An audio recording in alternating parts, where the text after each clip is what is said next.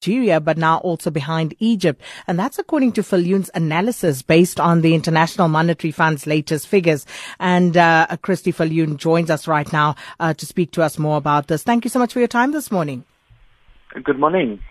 Now, first and foremost, how does the International Monetary Fund rate Africa's economies, and what methodology does it apply in reaching conclusions around the performance of these different economies?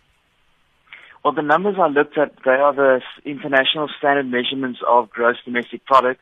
So the IMF would measure household expenditure, government spending, investment, exports, imports, those kinds of factors, as a way of determining the amount of economic activity that we can observe in a specific country. Our local authorities, the Reserve Bank, the National Treasury, they use the same methods to determine economic growth in South Africa, and this is obviously applied across the world.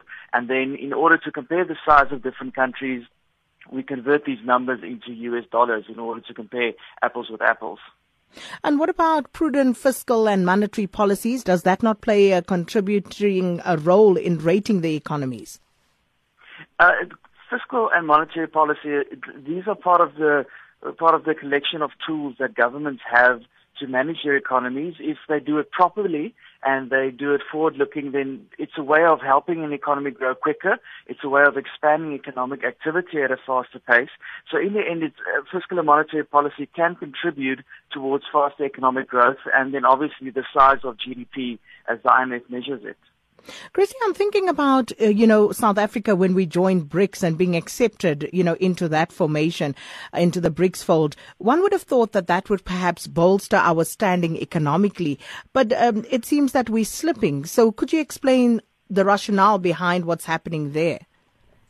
Yes, I think there was a big expectation of South Africa benefiting from joining the BRICS. It's because these other economies that we joined, they are major emerging market economies. They are big economies. There was expectation that trade and investment would be significantly increased. However, if we look at the economic health of several of these economies at this stage, it's really not something that's looking good. Brazil is in a recession. China's growth is slowing. Russia is under pressure from low oil prices. So they are, in their own right, not doing